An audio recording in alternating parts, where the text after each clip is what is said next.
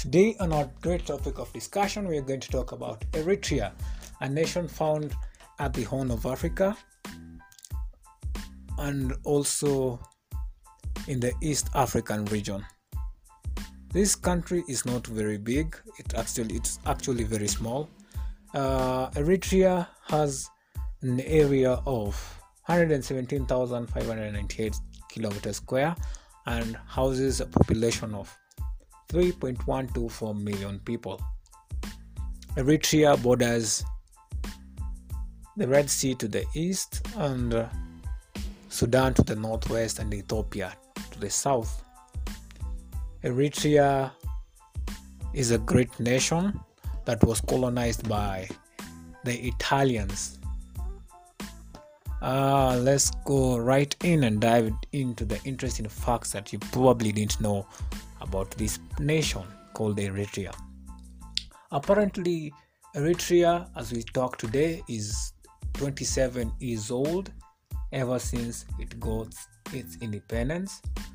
Uh, according to sources, the Republic, uh, the, the Eritrean nation, got it got its independence in April 27, 1993, and Eritrea is a really really uh, interesting nation.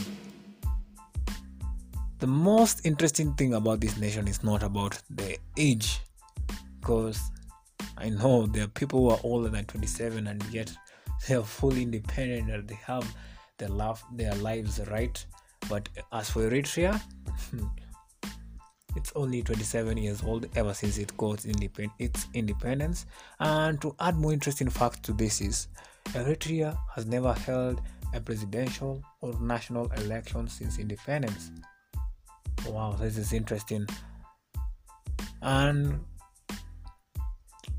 in my opinion, I think uh, this is quite uh, discriminative, as in, I would like people to exercise their power to choose leaders and to make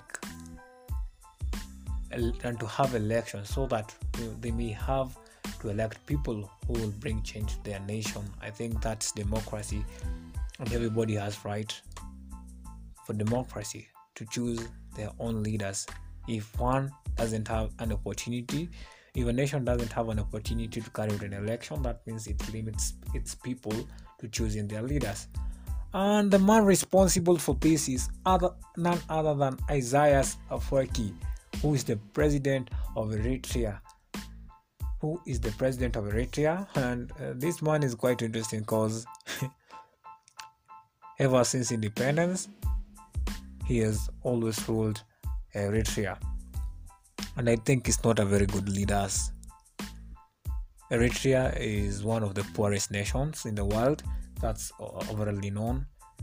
With Eritrean people on depending solely on agriculture, and uh, even though they solely depend on agriculture, uh, the nation does not export even to the West African nations. It exports most of its exports to the Middle East countries and and uh, some few African countries. It clearly accounts for the poor, poor, poor economic state of the nation.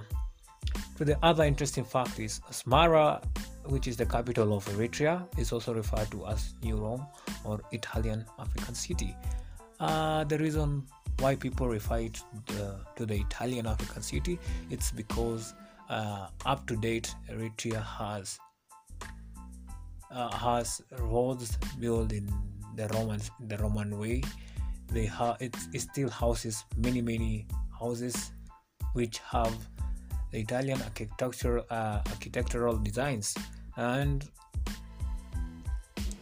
when you ta- when you go there you might find yourself confused because some streets look like the streets of Rome. Like literally, you can go Google and you will see this. Uh, Eritrea apparently has no official language because uh, the people from the south mostly speak they, they mostly speak Amharic, which is the official language of Ethiopia, since most of them were freedom fighters who were trained in Ethiopia and came and fought for the independence in Eritrea. They mostly came from the south, and people who were originally in Eritrea uh, used the Tigrinya language, and these are the majority uh, in the in the country. Um, even though their curriculum is uses English, I think in the future English will be the official language since people there are now educated in English.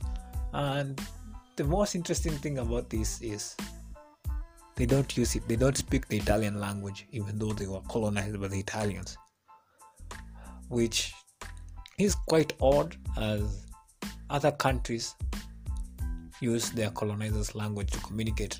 For instance, like Congo, they use French because the they, they, they use French. Uh, uh, Cameroon, they use French. Uh, our country, Kenya, uses English because we were colonized by the Britons. Uh, this is interesting. I don't know why uh, they don't use the Italian language because that's what they were exposed mostly to.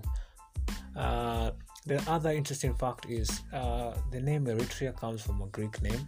I know most of you didn't know. Uh, but the Greeks used to refer to the Red Sea as the Erythraean Sea. So the people who were found apparently next to the the sea, they were they were, they were referred to as the Eritrean people, and that's why they inherently named the country Eritrea. So the other fact is uh, one of the world's oldest hominids were discovered in Eritrea. That means uh, that quite supports the cradle of man as Africa, because Africa, even though most of the people don't believe in evolution, but one of the oldest hominids was found in Eritrea. And another interesting fact that will probably blow your mind out is 30% of the Eritrean freedom fighters were women, and they were all from the Ethiopian forces. Interesting, isn't it? This country really, really, really owes its independence to these women. That's why I champion for these women. And I think, uh, other than that, Eritrea is really, really a great place to be because, first, it's not landlocked, it has the sea, you can access trade. I think Eritrea has the potential to grow if only they could bring diversity in governance and leadership. That's all that I, that I prepared. I, I apparently don't have very much because Eritrea quite, quite, quite, quite, quite, quite suppressed by leadership and governance, and I really, really, really pity the people of Eritrea.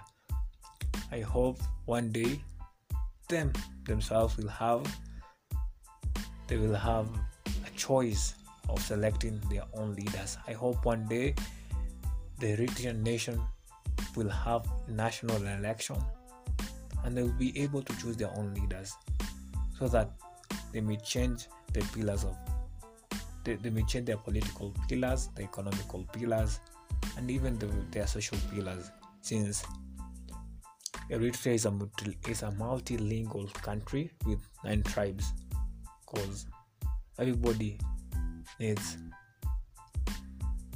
to have a say in how they run their country. That's all I prepared for you today. Join me next time as we talk about Mali, another country that is found in West Africa. Uh, if you enjoyed this video or you have anything more to add on, just hit my DM uh, and or, or comment below. I will read the message and I will holler at back at you. Stay tuned for my next episode as we are going to talk about Mali.